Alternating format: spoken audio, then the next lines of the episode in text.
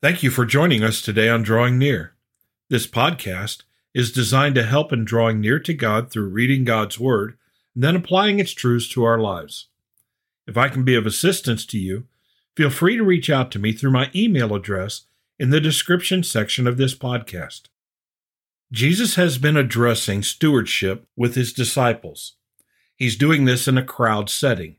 This is all happening in response to what the Pharisees had initially asked him earlier in the chapter. Now, the Pharisees, who have been listening to what Jesus has been saying to his disciples, are now responding to Jesus. Today, on Drawing Near, let's see how Jesus in turn responds to the Pharisees and the Sadducees.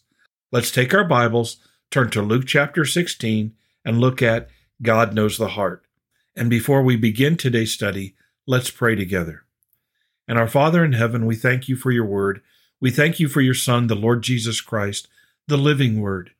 And Father, we're grateful that you have birthed faith in our hearts through the gospel, that you've indwelled us with your Holy Spirit, that we may be able to discern and see and understand these truths. Guide us in our study. It's in Jesus' name that we pray. Amen.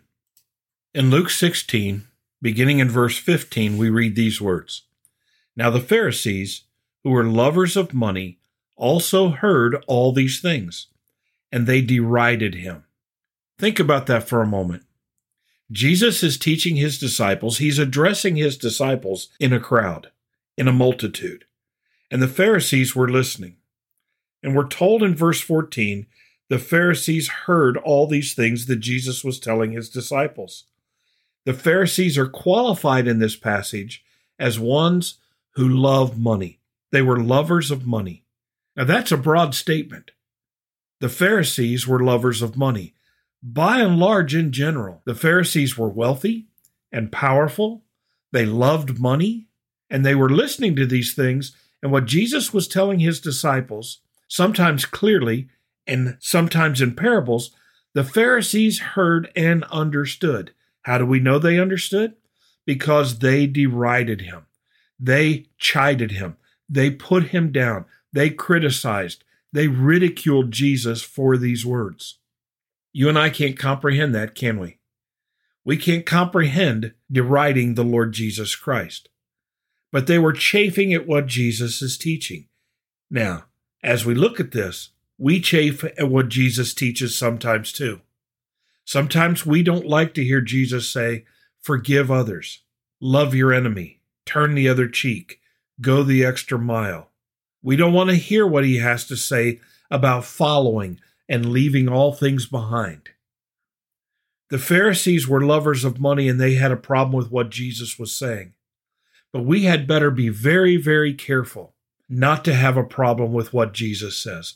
We need to be followers of Jesus. What he teaches, we do. What he shares with us, we embrace with all of our heart. That's the call of the disciple to follow Jesus by faith, not by our feeling, not by our own desires or, or lusts. We're to follow Jesus, period.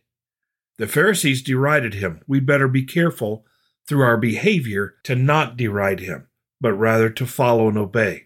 Jesus, seeing all of this in verse 15, says to them, You are those who justify yourselves before men, but God knows your hearts.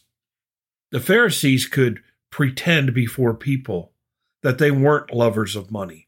Or the Pharisees could put on an act, be hypocritical, or explain away their behavior, justify themselves, say that what they did was right before men. But they couldn't do that before God. No matter what their actions, no matter how they portrayed themselves, God knows the heart. God knew their hearts. God knows our hearts. We need to know this. God knows what you're thinking when you say one thing and think another. God knows whether you are sincere or genuine in the way you treat other people. God knows our motivations behind what we do. God knows our selfishness, our pettiness, our judgmentalism, our criticism. God knows our hearts. We cannot fool God. We need to embrace the fact that we serve an all knowing God who loves us and receives us even though we are sinners. And he desires to make us more like Jesus through the work of his Holy Spirit and his holy word. But we need to obey. You see, the Pharisees had the law of God as well. We'll see that in our next study. The Pharisees had enough to know the truth as well, but they followed their flesh rather than by faith following God.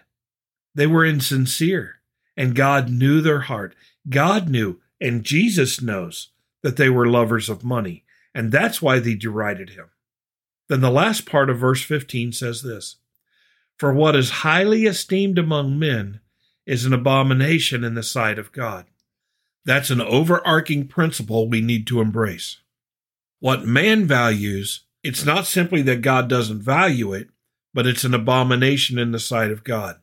What's good to a man is wrong to God. It's awful to God. We need to know there's a difference. What are we to be doing as believers?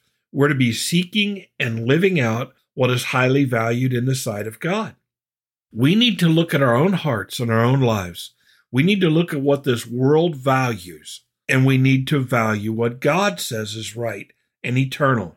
The world values the temporal, the material, God values the eternal, the incorruptible. We need to value what God values. We need to have a long term perspective on things. The long term perspective is to look into eternity, to see what results in well done, my good and faithful servant, to see what results in being rewarded in heaven. We need to value heavenly things.